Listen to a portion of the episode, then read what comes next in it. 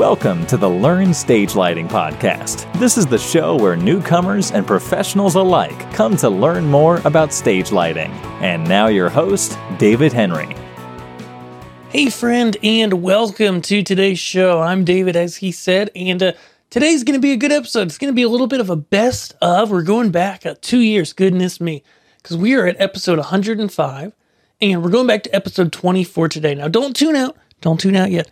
If you haven't listened to it already, or maybe you have before, it's a great conversation I have sitting down with some lighting friends, and we talk about color. We talk about how to use color, what colors we like, what colors we don't like. And I think you'll hear in the conversation three different lighting people with three different backgrounds come together and share a lot of really cool stuff. But before we get there, I am so late to the game. Okay, so I finally watched Hamilton, and I know some of you guys are probably putting your hand, face palming. But gosh, I mean, goodness, we had a kid earlier this year, our second son. I've mentioned that here before, and goodness, it is hard to get things done sometimes. So we had a kid. So I watched Hamilton. As many of you guys know, it came out on Disney Plus, I believe at the start of July, start of June, who knows when it came out. But I finally got around to watching the thing. And oh my goodness, if you have not watched Hamilton the musical, go and watch it, seriously. Wow. Like, I knew there was a lot of buzz around it. I knew people that like musicals and even people who don't were excited about it, but especially the people who love musicals. And I love the theater, and I love lighting. And I got to tell you, go watch it. Just go watch it. Because not only is the lighting design really great, and it stretched me, just watching it, because my background, though I've done some smaller theater shows, is mostly in the music or other live production space. So it stretched me in some ways because I'm used to lighting a stage a lot of the time. And whether it's the front man for the band or the people all across the stage for a corporate event or a church service, I'm used to lighting everyone really evenly. And this show doesn't do that. The lighting, the front wash isn't super even from side of stage to side of stage, but it's so gripping, so emotional, just drags you in, puts things in the foreground that they want you to focus on, shoves things to the back, and they do an incredible job with the lighting on the floor too. It just always looks amazing. And gosh, there's a few things theatrically that this show does that just blow me away. One is that you'll notice in the show, it doesn't take long to figure this out, that almost the entire show is sung. There are very few spoken words. Most of it is done via song. And that really holds your attention well, and it's different than what we've seen before.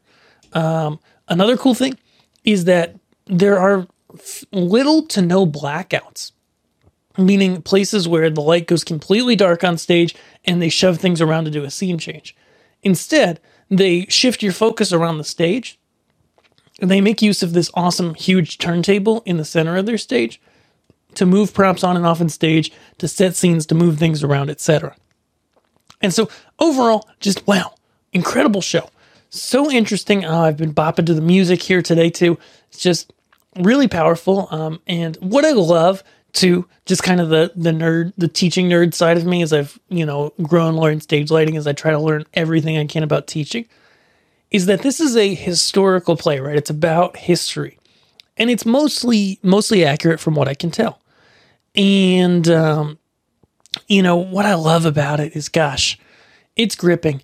And it tells the story in a new way and is aimed at people who maybe wouldn't sit down and read a history book. And I think that's awesome. That's so good. And I think we can do that with so many other art forms. But anyways, I digress.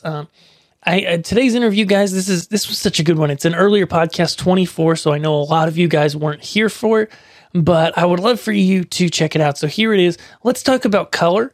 Let's talk about how we use colors in our lighting. And I hope you learn a few things about color from today's show. I'm pre-recording this just a little bit, and I'm actually sharing with you an interview that I did just a few weeks ago. Now, I met with the fine folks from ENTTEC at Sweetwater's Gear Fest, which is an annual, basically a trade show, a celebration of music and trade show, and a really cool thing that Sweetwater does in the middle of Indiana, where they're based. And so we all trekked up there, met up together for the trade show, and we also talked about lighting. And so we took 2 episodes there, and I want to share the first one with you today because this one is all about color. And so I think you're really going to enjoy it. As always, guys, before we dive in, a quick thing that I want to remind you about is that if you have enjoyed this show, head over to LearnStageLighting.com/iTunes and head over either to the iTunes store if you're an Apple person, or if you're not, head over to Stitcher and find yourself the review box and leave in there something that you learned today in the rest of this podcast, and give it, the show, a star rating, whatever you think it deserves. I love the feedback, and most importantly, iTunes and Stitcher love it and help share the show with more people. So with that, guys, let's dive in to this interview where we're going to be talking about color. Hello, everyone, and welcome to this week's main segment. Today, I'm really excited. I'm here actually recording in the middle of Indiana at Sweetwater's Gear Fest with some fine folks here from ENTTEC. So we've got Crystal here, who is the new business manager, and James here, who is the technical support and warehouse guy. And today we're going to dive in, not because this is a promotion or anything like that, because if you listen here, you know that I'm not into that, but I do like talking to manufacturers because they have a lot of valuable insight and a lot of important things to say. And so both these folks have worked with lighting, have worked with music, have worked in theater, other places, and have a lot to put forward in today's conversation. So in today's main segment, we're talking about what colors should I use in my lighting? So, James, why don't we start with you, and why don't you tell us why you don't like the color green? I don't like the color green because I was told at a young age and found to be true that when you use the color green, at least to light your subject, like, say, a band or something like that from the front, your key lighting, that green makes the skin look somewhat jaundiced and makes the subject look kind of unwell. So I've always been told to avoid that at all costs. Yeah, so I think that's a really great perspective, but it's important to know that you can use green, right? Yes, absolutely. You can use green. Green is actually a really great accent color for side lighting, back lightings. And you know, honestly, it can be a front light in certain situations. You have to remember that what we think of green, though, is sometimes can be very expanded upon, right? Green in a gel book, when you're talking about lighting colors, isn't just forest green that you're used to seeing, or primary green that you're seeing in 100% green LED. There is a full range of greens that are available and sometimes are really beautiful. You know, leafy greens and pale greens that can be really great, as an accent light, to bring out lots of other great, you know, looks in people. Yeah. Green and purple is actually one of my favorites, really, that I like using together because it looks awesome, I think. And it's not, you know, sometimes I think in the world of lighting, people have heard, you know, don't use green. And so they don't use green. And so that means when you do use green, it can sometimes look a little surprising. People aren't as used to seeing it as much as, you know, red and blue, you know, right? But it really can make a difference. So, I will say green is a very important, part of the RGB spectrum of colors, in that when you throw a little green in with your red, you get a really beautiful deep amber. And when you mix your green and your blue, you get a cyan that's just incredible. And I do love that, especially mixed with, like you said, a magenta. Those two colors together are really fantastic. I like those a lot. Awesome. So when we're starting with color, one of the questions that I get from people, a fair amount, is, okay, I've got this song, this mid-tempo, slow tempo, fast tempo, whatever song it is, you know, if you're lighting music, that I'm thinking about. What color should I use, and how do I figure out what colors to use in a given song? I know that's kind of an ambiguous question, but I kind of want to hear what your answers are, just to kind of expound upon it and, you know, see what we can come up with here. That's a really good question. I love to listen to a song at least a couple times if I have the opportunity before trying to apply lights to it, so that I can get a feel of the sort of energy in the song. And everyone's probably different when it comes to this, but I'll hear a certain song and I will think this is like reds and ambers all the way. And I'll hear a different song and I'll be like, oh, this has got to be blue. This has absolutely got to be blue. And I love the ultraviolet aspects of a blue, like a straight up blue stage will make things glow that you didn't know were there before. So yeah, I think it's contextual, really, that the choices there. And, you know, color context is 100% dependent on the person. You know, we have associations with colors different depending on, you know, how we grew up, what country we're from, you know, all that sort of thing.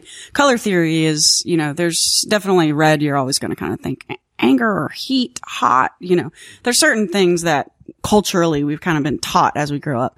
But, you know, there's a lot of great books and articles out there on color theory and how internally, subconsciously colors make us feel as a person. So like what James is saying is listen to the song and, you know, what do you go to naturally as you, the person designing the lights? Because you may go to pink and I may go to blue or green or purple or whatever. But your audience is going to go, you know, kind of wherever you lead them, you know, and the tempo of the music, obviously. So I think it doesn't really have to hit any hard, fast rules where, you know, up tempo is red and mid tempo is, you know, blue and slow is dark blue. You know, it's whatever you're feeling. If you get goosebumps in that chair while you're making the looks on stage, that's it. Your body will tell you, you know, what's good. 'Cause you'll go, wow, look at that. Yeah. And if, you know, I always bring in this, you know, slides, but if someone's paying you to do the lighting and they say they don't like that color, then, you know, you might have to change it. But other than that, but if you're lighting for your own, you know, band or you have final creative control, then I think that's great advice. And I was going to bring that up, you know, if you're punting lighting on the fly, okay, you might make all the slow songs blue. You know, you've never seen the band before, whatever. That's the safe go-to. But if you're programming lights for music, you know, and it's a band or a church worship thing or whatever you're working with, don't feel like you have to go to blue when the song gets slow. Just like you were saying, Crystal, like you could have a killer pink slow song. Yeah.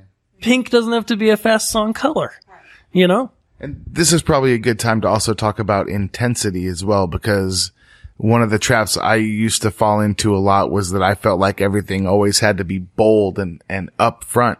But there are parts of songs where you're going to want things to be very, very dimly lit. And that can have as much an emotional impact on the audience as the color itself would. Yeah, I talk about this from time to time. And I actually talked about this just a few podcasts ago that, you know, sometimes the people paying for the lighting want to see every light on all the time, right? Yeah. You know, but if you keep some lights off for a good bit of a time or much dimmer, it can really create a bigger impact at those times you really want to create a big impact on the stage. And so I think that's a valid thing to think about as well. Yeah, sometimes when they say it's too bright, you know, or add more, what you really have to do is take away. And something that I think we should touch on as well is contrast. You know, contrast is something that's very important when you're talking about color of light, because you put one, you know, and it's warms and cools and the whole pastel range and all of that. You put one next to another and suddenly that light pink is really hot and like bright because it's next to something that's very contrasty. So anytime you're doing lighting, you want to make sure that you've got a level of contrast on your subject, whether that be a set, a person, you know, an object, whatever. 'Cause the contrast is what allows our eyes to see the colors and to pop out from the figure. So contrast is really important, whether that be a warm and a cool, you know, a bright and a dark, something that's at 50% versus full. Contrast is very key when you're talking about colors. Yeah, one of the things I actually think about there is a lot of metal bands. If you look at the lighting for metal, you know, one thing they often do that you can use in other disciplines and other types of music is also the contrast over time throughout the set. Whereas you might have a slower song, you might go kind of monochromatic or even, you know, not even really saturated. I mean, you can do a slow song with just some white front light And as long as the band's good, then it's going to look good. If the band's not good, you might need to do something to help them out. But, you know, but if the band's good, you could do a whole song, you know, in white. And then when you bring the color back in, it's that much more impactful, just as you were talking about. One thing that I want to bring up really quickly, because this is something I struggled with when I was a young lighting designer, was, and this is pre-LED, so you guys have way more choices than we did when I started. But, you know, when I started, there was no LEDs, and we had gel, and we put gel on everything. And there were several companies of gel books, and the amount of choices was just overwhelming. Like, I would work myself into a panic, you know, trying to pick a pink, and there's 17 pinks, and it's literally one shade or a half a shade difference. And I'm like, which one? Which one? And I'd literally, like, stay up all night worrying about it. And what I want to tell, you know, designers who are just starting, or young designers, is go find a gel book, because you now with LEDs have so many options, and you don't have time, especially if you're working with a client, to sit there and overanalyze them, as I did so many times. So grab a gel book, find one from your local supplier, order one from the manufacturers that make all the different gel. Everybody's got a gel book. Pick one. I can tell you that certain manufacturers are going to have more colors in their book. That's not necessarily the best option. Find one that's somewhere in the middle, or if you have a local place and that's what they have available for you for free. Gel books, you should never pay for them. They're free. You know, grab the one that you can get your hands on the most. Go through that gel book, and if there are 7 pinks, pick 3. Pick a light one, a middle one, you know, a hot one, whatever. Narrow it down, because when you get to your console and you have these LEDs and you've got 17,000 options, you can go back to that list of your top 20 colors, and it's going to make your life a lot better as you're starting. And eventually you'll go through and you'll find the colors that are your favorite. You know, I have my favorite greens and my favorite pinks, and, you know, but to start with, go through the gel book where you don't have an RGB mix of a million colors or an RGBW mix, and just go through and say, that one's really nice, and that one's really nice, you know, and narrow it down and start with those for your gigs. And you make like a quick sheet reference almost, for all of your shows. And it's going to be enough. So when you're overwhelmed, sometimes you take a long time. And that begs the question, do you guys know of any resources online for RGB color combinations to emulate a particular gel? You know, I think there are some calculators, and there's some apps or maybe online calculators, so we'll definitely link to those in the show notes, as well as the post on Learn's Stage Lighting about using color. There's a good post there that I've got that really walks you through things if you're new to this or new to thinking about this. One other thing I was thinking about that's actually a real benefit of looking at a gel book, which is something I haven't actually opened up and found in the bottom of my drawer and looked at in a while, is when I first started with LEDs, when they were first coming in, you know, we were moving from gels to LEDs, which for me was pretty early in my career. But we had, you know, the Komar Par lights and the Color Blasts from Color Kinetics. They were both good lights, but being early LEDs, you could get like 9 colors out of them that you could differentiate. And today, even in the RGB, even in 3 color units that are new and of decent quality, you can get a lot more nuanced shades of colors out of these units. And so one of the things we've been talking about, you know, we started off with don't use green, but then we started talking about, well, green shifts into blue, green shifts over towards yellow. All right, so if there is a little interruption in the audio, housekeeping came by because we are in a hotel room, and they were asking if we needed anything. And so regardless, what I was talking about was with LEDs now, we actually have the ability to make, you know, I don't know how many, 30 or more differentiable colors with a given LED unit. And so if you're in a situation where you're going to be designing over time, you know, you've got, you know, maybe an installed venue, a church, a band you're working with, the same gear all the time over months, you know, it's not just a quick in and out thing, then take that time to experiment with colors. Because I know I do a lot of corporate events, as I've shared on here before, and those are pretty quick in and out a lot of times. And so I'm going to make their logo colors, and then if there's band or music or something, I'm making 9 colors and I'm putting with it.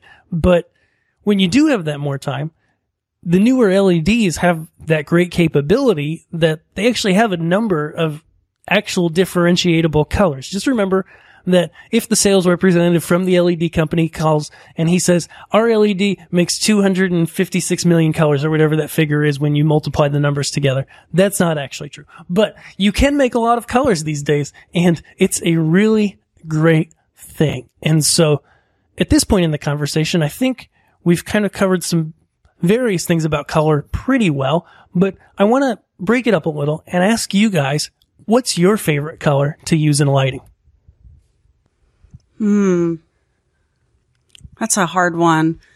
I like kind of the magenta and lavendery family. Ooh, high five. Yeah, I mean, a good hot magenta is a great, side color. I mean, it's a little warm, but it can be sultry. It can be sad. I mean, it sits right there in the middle where it can cover multiple emotions. Again, depending on the context of what's being said in the, conversation, sermon, song or words from a play. So that kind of magenta-y range of colors, I think, is one of my favorites. There's like a lighting Rorschach test. I don't know if I want to reveal too much about my personality by answering this question honestly. Well, I think, like I said before, with the lights that I use in some of the venues where I work, when I just bring up the blue and the green to full, that cyan that comes out is one of my favorite things in the world. That said, what I do, depending on where I am, because every fixture is a little different, and I've noticed this particularly in places where I've used LED lights, RGB, from different manufacturers, especially from different time periods, like a light made 5 years ago versus a light made last year. I'll bring that red to full, and then I'll just start to bring that green up until I get the most fiery amber. And I think that amber is probably my favorite of all of them. Love that. Awesome. Well, as I kind of noted, magenta is always my go-to, test color and just color that I like. I think it's a great color. And I don't know if that says anything about us, but, it's fun to talk about for sure. I have a color question that I'd like to throw out to everybody. What I found in many of the venues where I've worked, where they have converted from incandescent to LED fixtures 100%.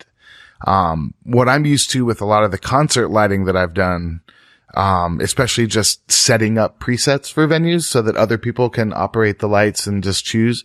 I've always had a lot of difficulty trying to emulate that really nice incandescent sort of shade of amber.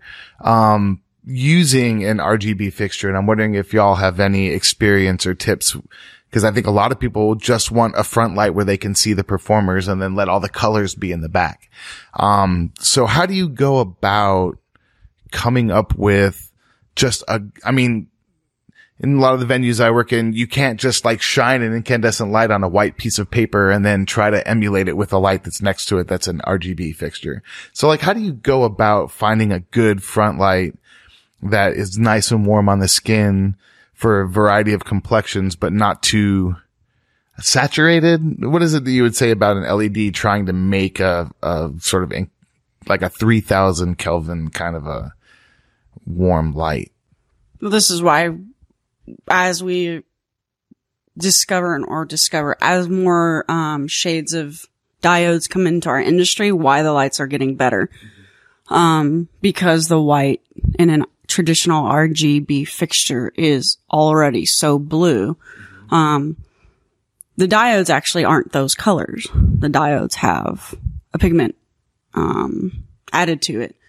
So they're not natively those. It's almost like they're gelled. Right. It's similar to a lighting gel where the diode's one color, especially like a LED that's white. They're usually actually a blue LED. Mm-hmm. And then it's gelled. So the blue is the raw color. So when the white LED is activated, you're actually seeing a blue that our eyes see as quote unquote white. This is again, the contrast.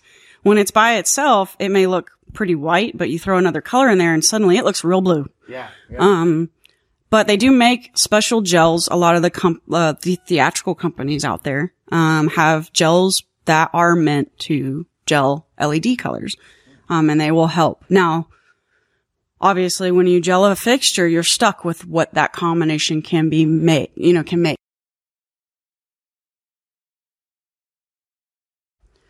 So that would be my suggestion, is if you cannot bring in a fixture that is only going to be that front light, and that front light being a good skin tone color is very important, then you find a gel that makes a color that's good for you on the white diode, when just white or all three are mixed together. And then you find out with that gel in what the rest of your colors, what it does to them. But they do make special LED gels.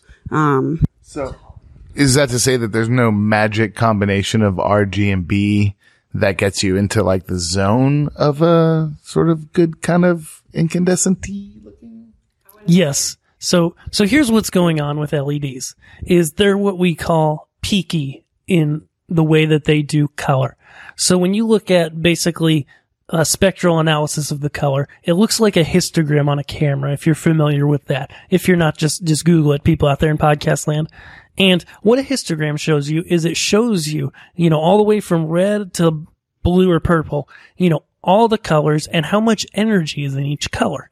Usually you're looking through a lens of the camera and it says with what you're looking at, here's where the color lies, and if it's clipping out, if it's being oversaturated or undersaturated anywhere, you'll see that on the histogram. Well, when you look at an incandescent source on that spectral analysis, it's, for the most part, fairly even-ish. There's a good bit of everything all the way across the color spectrum to make that white. When you look at an RGB LED, especially an old one, you get a big stripe at red, a big high peaky point, a big stripe at green, and a big stripe at blue. And so though you're mixing the three together and you're getting a white, quote-unquote, what's missing in between all those is why your eye sees it and says, that doesn't look as good as an incandescent. Mm-hmm. Now, one thing that I do like to recommend from people, for people from time to time, is if you want a quality white LED wash, buy a white-only unit. This is different than like an RGB plus W, but a unit that's just optimized for white. Because there's some good ones out there, and they keep coming down in price more and more. And then put an RGB can next to it, and you can have both and have the high quality of both. Yeah, that would be my recommendation too, is dedicate a series of fixtures for that skin tone wash. Because you just can't do it with the colored diodes. Yeah, some of the new ones, they're putting lime in there too in the color mixing to get more interesting whites, which is, it doesn't make sense, but the really smart people and the scientists, they figured it out. Yeah. It's good that you guys said that. I was thinking about, you were talking about the histogram and within RGB light, how there are those spikes at the red, the green, and the blue. And I wonder, is that linked to, with those old lights, when you would look at the shadow, how you could see three distinct shadows with different hues to them, mm-hmm. when those lights were shining, like a little bit of this color, a little bit of this color, a little bit of that color. Mm-hmm. Interesting. It is. That's slightly more on the scientific side. It's slightly more a factor of how the lensing works, but it's in that it's illustrative of that concept for sure. Since you touched on, I think it's important to bring up the topic of skin tone when we're talking about color, because it's something that we often don't think about, but it is something that you definitely have to think about, especially, if you're in a permanent venue where you're going to have a lot of different people rotating through. If you're lighting the same band because that's your band and that's what you're primarily lighting, hopefully your band isn't changing so often. But when you're working in a venue that the people are going to always change, how color affects skin tone is something that you need to be aware of, especially if you're not going to see the person or object on stage before the actual event. So different skin tones, as we get more Oliver or paler, like me and my ginger butt. I'm real pale. James is kind of olive. David's somewhere in the middle. And then, people of color, their skin takes color a different way. So, if you're working in a venue where there's lots of different people coming through, it's something that you kind of need to be aware of so that they don't walk on stage and you go, oh my God. You know, so just a fact. That's just a fact. Yeah, that's a really good point, because back, you know, when we all started with lighting, you and I at least, you know, we used incandescent fixtures. Well, you turn it on, you leave it white, and it looks good on everybody. Yeah, right. Because it's got that full spectrum. Yeah. And that's why you want to, and that's why it's so, why people so badly want to emulate that with the RGB LED fixtures that are out. Well, and they want to, it is a good quality light. And so we're not saying it's because we're used to incandescent. It's because incandescent is a darn good quality light.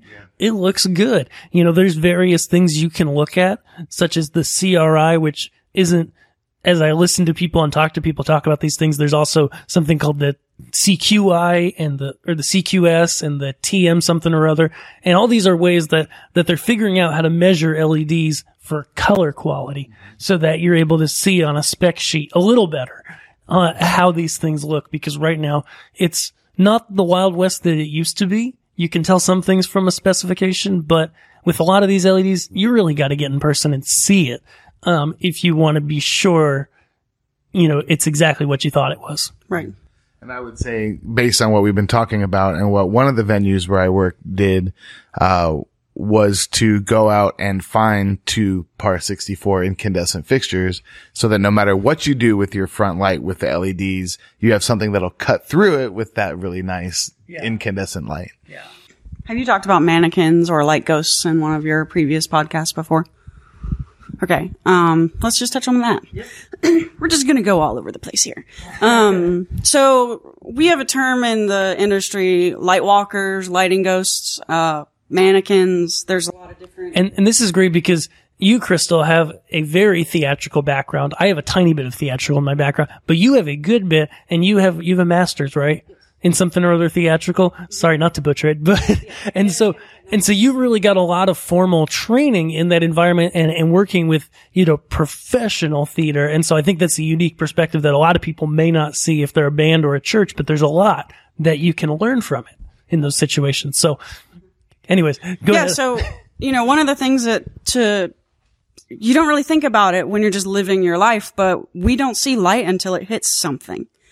So if you're programming a show without your people, without your set, without your whatever for the performance or the event, you have to put something on stage in order to light. And you don't necessarily want your talent pool to come in and walk around for hours, but you can use a variety of things around. If you are in a theatrical environment, go down to the costume shop and grab some of their mannequins or design forms. They are a, like, burlappy material, and they take light beautifully. If you don't have anything around you, one of my favorite tricks as I was working, like, off Broadway in New York is a ladder and a sheet. That's what I was going to say, a mic stand and a sweater. Yeah. Any light fabric without a ton of graphics on it. It wants to be lighter because darker fabrics will absorb the color and you won't really get to see what's happening. If you can find something similar to the color of whatever your person or cast is wearing, that's even better. You know, because then you'll get a truer idea of what's actually going to happen. But you do not see light. We do not truly see light until it reflects off something back to us. So if you're just lighting a stage, you're lighting for the floor is what we call it. And your levels are going to be really off because the floor is super reflective. So if you're lighting for that instead of 5 to 6 feet above the floor, you're going to be not happy with the results once someone steps into that beam of light and reflects the light back to you. So we do not truly see light until it hits something, puts something on stage. Mic stands, sheets, chairs. I used to carry around this ridiculous rig where I could put a attachment to the top of a mic stand. It had two little hinges, and it would hinge it out and it would make shoulders, and I could put a costume on it. Yeah. You know, people go as far as to have a mannequin head with a wig that they lug around in the, you know, professional world, but, you know, anything like that. I use bartenders. Yeah, you know. I need 5 minutes and a gym time, please. Yeah, but like any object that you can cover with a light piece of fabric, and if you've only got one, then move it around every once in a while. But if you can get three, then you can focus your forward plane, your middle plane, and your back plane just by moving them around throughout the day. And I promise you it will make your lighting better, and it will make you less surprised when the event actually happens and you go, oh my God, what have I done, when they step on stage. Yeah, because as we often talk about here, you want to be the best prepared in your lighting as you can, because in any type of show, service, whatever, there's likely to be some kind of surprise. Something's going to happen that you may not have expected. And so if you've got your stuff together, then when that surprise happens, you can more easily figure out what to do. And if you don't have access to a venue, again, one of the things I did when I was coming up is I went to Hobby Lobby or Michaels or one of those stores. I bought a little, my college friends used to call him my boyfriend. He was a little mannequin, little bendy guy that was made out of wood. Oh, one of those guys. Yeah. One of those like bendy guys. Yeah. And you can put him on a table and go get 3 flashlights from the dollar store. And again, a gel book. It's a really great tool to have, even in the world of LEDs. And you can start to put those colors in and move the flashlights around and see which colors work really great in this little micro model, basically, on your kitchen table. And then by the time you get into the venue, because that time's very valuable, you can already know, these are the colors I want to use. And it just helps with experimentation as you're learning. Like, don't be afraid to go to practice at your house. You have the tools with a couple of flashlights. And it will really just help open your mind up to the full possibilities when you don't have, a lot of gear at your disposal. Hey, David here. At this point, we decided it was probably a good time to wrap up, and we'd beat the idea of color to a pulp. So here we are back, just talking about our last few tips when using color. Yeah, you're going to get out what you put in every time. So if you want to try to rush something through, especially with most of, I came up in technical theater for the most part, and then took 19 years off and then came back to a whole different world. But I come across a lot of people in my experience over the past couple of years who expect that they're just going to be able to whip something together really quickly. And I agree with Crystal that sitting back, if you're interested in enough in lighting that you're spending money and spending time doing it, then I feel like one of the first things that you should do is just sit back. And even if you have just like an RGB LED fixture, shine it on a wall and listen to some of your favorite music and just look at different colors, experiment, just like Crystal said, and just see what like emotionally affects you the most and see like what you get into, because ultimately, lighting design is an art, and if you're doing it, that makes you an artist, and you should sink yourself as deeply into that as you can so that you can produce the best work that you're capable of doing. Yeah, I think that's great. A couple quick things as we're wrapping up here. First thing is, if you are interested in learning more about kind of the theater side and going deep into the weeds on this kind of stuff, I would suggest checking out the podcast Light Talk. Do you listen to Light Talk, Crystal? Light Talk is awesome, and they've kind of emulated Car Talk. They're really funny, at least for, lighting nerds like us. They're hilarious, but they have so much good substance in their podcast, and I know it's really taken off, and they just offer that. It's a great resource out there.